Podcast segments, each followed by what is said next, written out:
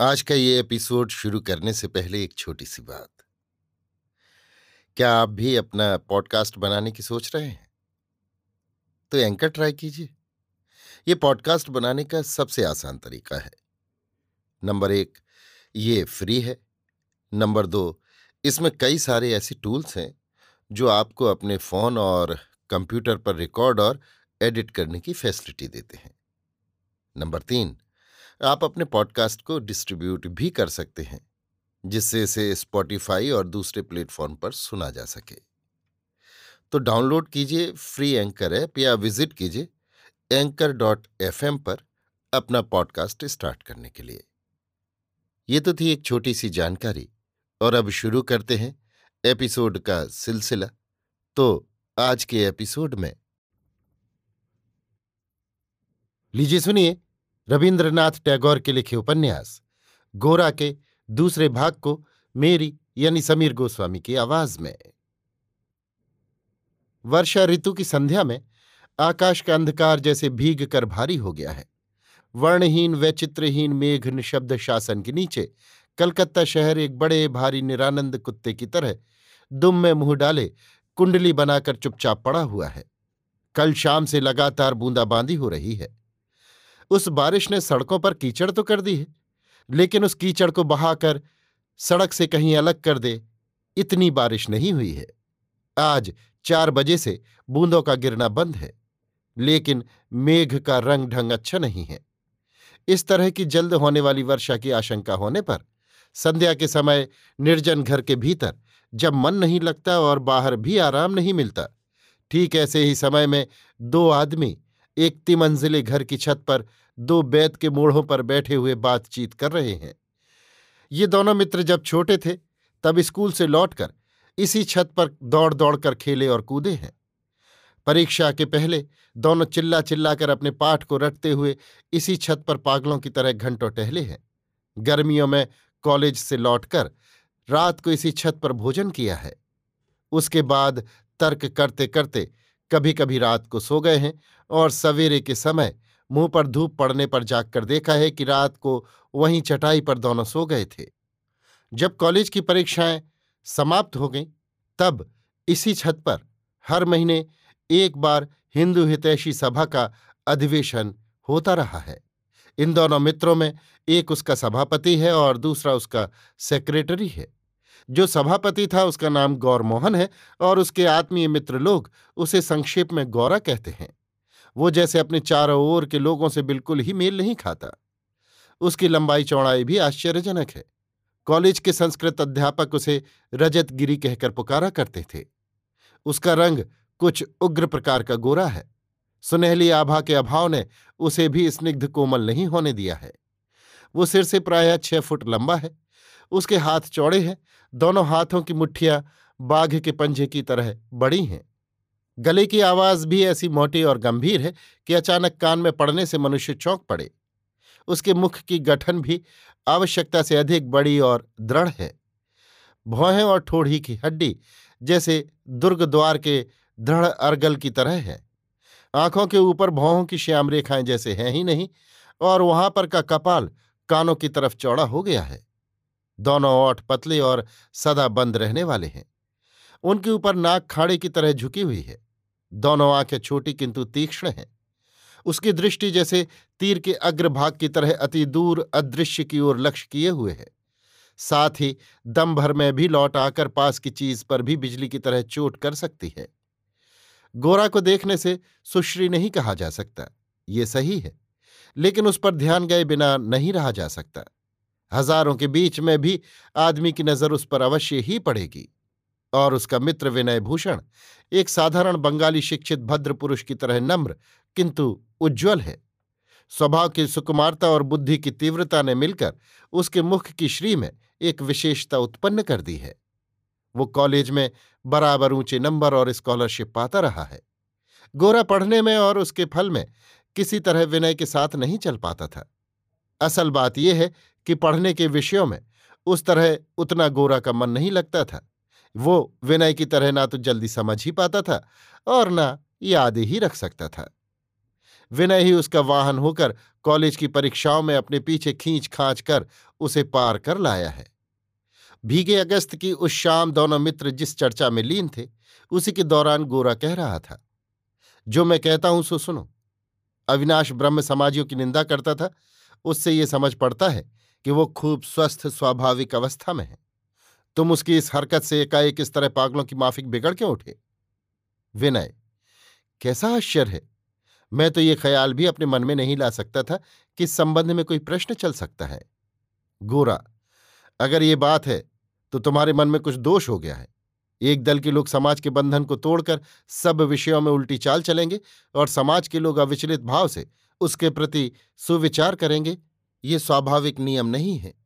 समाज के लोग उनके बारे में भ्रांत धारणा अवश्य ही धारण करेंगे। वे लोग सरल भाव से जो कुछ करेंगे, वो इनकी दृष्टि में अवश्य ही टेढ़ा प्रतीत होगा। उनका भला इनको बुरा ही जान पड़ेगा, यही होना उचित है। इच्छा के अनुसार समाज को तोड़कर उससे निकल जाने के जितने दंड हैं, उन्हीं में ये भी एक है। विनय, मैं नहीं कह सकता कि जो स्वाभाविक है वही भला है। गोरा कुछ गर्म होकर कह उठा, मुझे भले से कुछ काम नहीं है। पृथ्वी पर ऐसे भले अगर दो चार आदमी हों तो रहें, किंतु बाकी सब स्वाभाविक ही बने रहें। मैं यही चाहता हूँ। नहीं तो काम भी नहीं चलेगा, जान भी नहीं बचेगी। ब्रह्म समाजी होकर बहादुरी दिखाने का शौक जिन्हें है, उन्हें ये दुख सहना ही होगा। जो ब्राह्म नहीं है, वे उनके सभी कामों को भूल समझकर उनकी निंदा करेंगे ही। वे लोग भी अपनी बहादुरी पर छाती फुलाए घूमेंगे और उनके प्रतिपक्षी भी उनके पीछे पीछे उनकी वाहवाही की प्रशंसा के गीत गाते चलेंगे, ये मुमकिन नहीं। जगत में ऐसा कहीं नहीं होता और अगर होता भी तो जगत के लिए सुविधा न होती। विनय, मैं दल की निंदा के बारे में नहीं कहता। मैं व्यक्तिगत निंदा की बात कहता हूँ। गोरा, किसी एक दल की निंदा तो निंदा ही नहीं है। वो तो मतामत का विचार है। व्यक्तिगत निंदा ही चाहिए। अच्छा साधु पुरुष जी, ब्राह्मणों की पहले तुम निंदा नहीं करते थे? विनय, करता था, खूब ही करता था। लेकिन उसके लिए मैं अब लज्जित हूँ। गोरा ने अपने दाहिने हाथ की मुट्ठी खूब कड़ी करके कहा, ना विनय, ये नहीं होगा, किसी तरह नहीं। विनय ने कुछ देर चुप रहकर कहा, क्यों? क्या हुआ? तुम्हें भय काहे का है गोरा, मुझे स्पष्ट ही दिखाई पड़ रहा है कि तुम अपने हृदय को दुर्बल बना रहे हो। विनय ने कुछ उत्तेजित होकर कहा, दुर्बल? तुम जानते हो मैं चाहूँ तो अभी उन लोगों के घर जा सकता हूँ। उन्होंने मुझे बुलाया भी था, लेकिन मैं नहीं गया। कैसे दुर्बलता कहोगे? गोरा, किंतु ये बात तुम किसी तरह नहीं भूल सकते हो कि तुम नहीं गए, यही दुर्बलता है। दिन रात केवल यही सोचते हो कि मैं नहीं गया, लेकिन मैं नहीं गया, इसकी अपेक्षा चले जाना ही अच्छा था। विनय तो क्या तुम जाने के लिए यही कहते हो? गोरा ने अपनी जांग पर हाथ मारकर कहा, ना, मैं जाने को नहीं कहता। मैं तुमसे सत्य कहता हूँ, जिस दिन तुम उनके घर जाओगे, उस दिन एकदम पूर्ण रूप से जाओगे। उसके दूसरे ही दिन उनके घर खाना पीना शुरू कर दोगे और ब्रह्म समाज के रजिस्टर में नाम लिखाकर एकदम दिग्विजयी महोपदेशक होठ होगे। विनय, कहते क्या हो? उसके बाद? गोरा, उसके बाद और क्या मसल है? मरने को कहने से बढ़कर कोई गाली नहीं। ब्राह्मण के लड़के होकर तुम बूचड़ खाने में मरोगे, तुम्हारा आचार विचार कुछ नहीं रहेगा। जिसका कंपास टूट गया है, उस जहाज़ के कप्तान की तरह तुम्हारा पूर्व पश्चिम का ज्ञान लुप्त हो जाएगा। तुम्हें उस समय जान पड़ेगा कि जहाज़ को बंदरगाह में ले जाना ही कुसंस्कार है, संकीर्णता है। केवल नाहक सागर जल में बहते रहना ही यथार्थ जहाज़ चलाना है, समझे? किंतु इन सब बातों को लेकर बकबक करने में मेरा धैर्य नष्ट हो जाता है। मैं कहता हूँ, तुम जाओ। इस तरह अधयपात के मुख के सामने पैर बढ़ाकर खड़े खड़े हम सबको भी क्यों भय के आवर्त में डाल रखा है? विनय हंस उठा। बोला, ये बात नहीं है कि डॉक्टर की आशा छोड़ देने पर सब समय रोगी की मृत्यु ही हो जाती हो। मुझे तो ऐसी धार्मिक मृत्यु के निकटवर्ती होने का कोई लक्षण अपने में नहीं देख पड़ता। कम से कम मैं नहीं देख पाता। गोरा, नहीं देख पाते? विनय, ना, गोरा, तुम्हें नाड़ी छूटती नहीं जान पड़ती? विनय, ना मेरी नाड़ी खूब सबल है और ठीक चल रही है। गोरा, ये नहीं जान पड़ता कि वे श्री हाथ अगर परोसे तो मिलेच्छ का अन्य ही देवता का प्रसाद है? विनय अत्यंत संकुचित हो उठा। उसने कहा, गोरा बस अब चुप रहो। गोरा, इसमें तो इज़्ज़त आबरू की कोई बात नहीं है। वे श्रीकर कमल असूर्यम पश्य यानी जिन्हें सूर्य तक न देख सकें तो हैं ही नहीं। जिस समाज में स्त्रियाँ मर्दों से हाथ मिला सकती हैं उस समाज के सुपवित्र कर पल्लवों का उल्लेख तक जब तुमसे सहा नहीं जाता, तब कहना ही पड़ता है कि तदान संशय मरणाएँ संजय। विनय, देखो गोरा, मैं स्त्री जाति को भक्ति की दृष्टि से देखता हूँ। हमारे शास्त्र में भी ऐसा ही लिखा है। गोरा, तुम जिस भाव से स्त्री जाति को भक्ति की दृष्टि से देखते हो, उसके लिए शास्त्र की दुहाई न दो। उसे भक्ति नहीं कहते। उसे जो कुछ कहते हैं वो अगर जबान पर लाऊँगा तो शायद तुम मारने ही दौड़ोगे। विनय, ये सब तुम शारीरिक बल के ज़ोर पर कह रहे हो, ज़बरदस्ती कर रहे हो। गोरा, शास्त्र में स्त्रियों के लिए कहा है, पूजा रेहा, गृहदीप्त्या। यानी स्त्रियाँ पूजा के योग्य हैं, कारण विग्रह को प्रकाशित करती हैं। किंतु मर्दों के हृदय को प्रकाशित या प्रदीप्त कर देती हैं, इसलिए विलायती विधान से उन्हें जो मान दिया जाता है उसे पूजा न कहना ही अच्छा है। विनय किसी किसी जगह ऐसी विकृति देखी जाती है? इसलिए क्या एक ऊँचे दर्जे के भाव पर इस तरह का कटाक्ष करना उचित है? गोरा ने अधीर होकर कहा, विनय, इस समय जब तुम्हारी विचार करने की बुद्धि चली गई है, तब मेरी बात मान ही लो। मैं कहता हूँ, विलायती शास्त्र में स्त्री जाति के संबंध में जो सब अतियुक्तियाँ हैं, उनके भीतर की बात है वासना, विषय भोग लालसा। स्त्री जाति की पूजा करने का स्थान है माता का घर। सती लक्ष्मी स्वरूपणी गृहिणी का आसन। उन्हें वहाँ से हटा लाकर जो उनकी स्तुति की जाती है। उसके भीतर अपमान निहित है। उसको निंदा स्तुति भी कह सकते हैं। जिस कारण से तुम्हारा मन पतंग की तरह परेश बाबू के घर के इर्द गिर्द चक्कर लगा रहा है, उसे अंग्रेज़ी में लव यानी प्रेम कहते हैं। किंतु मैं चाहता हूँ कि ऐसा पागलपन तुम्हारे सिर पर सवार न हो जाए कि अंग्रेज़ों की नकल करके उस लव को ही संसार का चरम या परम पुरुषार्थ मानकर ही उसी की उपासना करने लगो। विनय कोड़े की चोट खाए हुए बछड़ी की तरह उछल पड़ा और बोला, हा गोरा, बस रहने दो, बहुत हो गया। गोरा, बहुत कहाँ हो गया? कुछ भी नहीं हुआ। हमने औरत और मर्द को उनकी अपनी जगह पर खूब सहज भाव से देखना नहीं सीखा। इसीलिए हम लोगों ने कुछ कवित्व जमा कर लिया है। विनय अच्छा मैं मानता हूँ कि स्त्री पुरुष का संबंध ठीक जिस जगह रहने से सहज हो सकता है, उस सीमा को हम प्रवृत्ति की झोंक में लांघ जाते हैं और उसे मिथ्या कर डालते हैं। किंतु ये अपराध क्या केवल विदेशी ही का है? इस संबंध में अंग्रेज़ों का कवित्व अगर मिथ्या है तो हम लोग जो ये कामनी कांचन के त्याग की बात लेकर सर्वदा बढ़ बढ़कर बातें मारते हैं, वो भी तो मिथ्या ही है। मनुष्य की प्रकृति, जिसे लेकर सहज ही आत्मविस्मृत हो जाती है। उसके हाथ से मनुष्य को बचाने के लिए कोई तो प्रेम के सौंदर्य अंश को ही कवित्व के द्वारा उज्ज्वल कर देता है।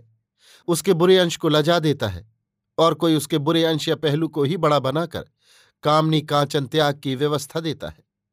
ये दोनों केवल दो भिन्न प्रकृतियों के लोगों की भिन्न प्रकार की प्रणालियाँ हैं। एक की अगर निंदा करते हो तो दूसरे के साथ भी रियायत करने से काम नहीं चलेगा। गोरा, ना, मैंने तुमको गलत समझा था। तुम्हारी हालत अभी वैसी खराब नहीं हुई है। जबकि अभी तक फिलॉसफी तुम्हारे मस्तिष्क के भीतर मौजूद है, तब तुम निर्भय होकर लव कर सकते हो।